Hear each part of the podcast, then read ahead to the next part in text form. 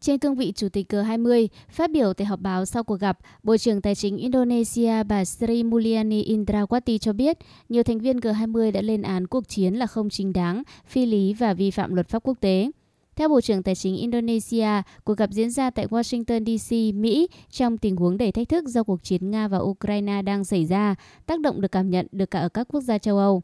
Tại cuộc họp, các thành viên G20 bày tỏ quan ngại sâu sắc về cuộc khủng hoảng nhân đạo, kinh tế và tài chính do cuộc chiến gây ra và kêu gọi chiến tranh kết thúc ngay lập tức. Theo các thành viên G20, chiến tranh đã và sẽ tiếp tục cản trở quá trình phục hồi kinh tế toàn cầu, làm dấy lên những lo ngại, đặc biệt liên quan đến an ninh lương thực và giá năng lượng.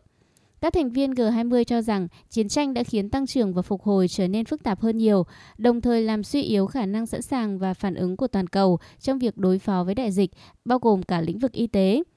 Các quốc gia có thu nhập thấp và dễ bị tổn thương sẽ bị ảnh hưởng đặc biệt vì họ phải đối mặt với nhiều thách thức như không gian tài chính hạn chế và nợ cao. Do đó, các thành viên nhấn mạnh vai trò quan trọng của G20 là diễn đàn chính cho hợp tác kinh tế quốc tế trước những thách thức của nền kinh tế toàn cầu đa dạng và phức tạp như hiện nay.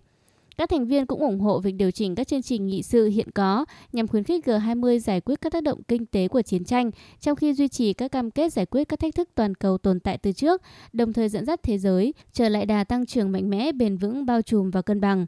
Tại cuộc họp, được biết đại diện của Anh, Mỹ và Canada đã bước ra khỏi phòng họp khi phái đoàn Nga phát biểu. Quốc gia khách mời Ukraine cũng có hành động tương tự.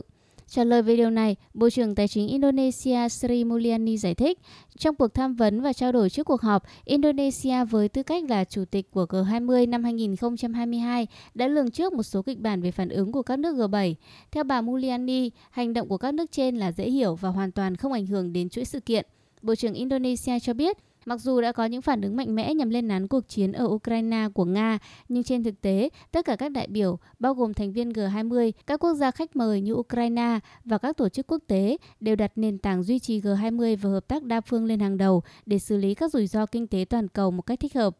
Trước đó, Mỹ và Anh tuyên bố sẽ tẩy chay các cuộc họp G20 trong tuần này nếu như có sự tham dự của Nga.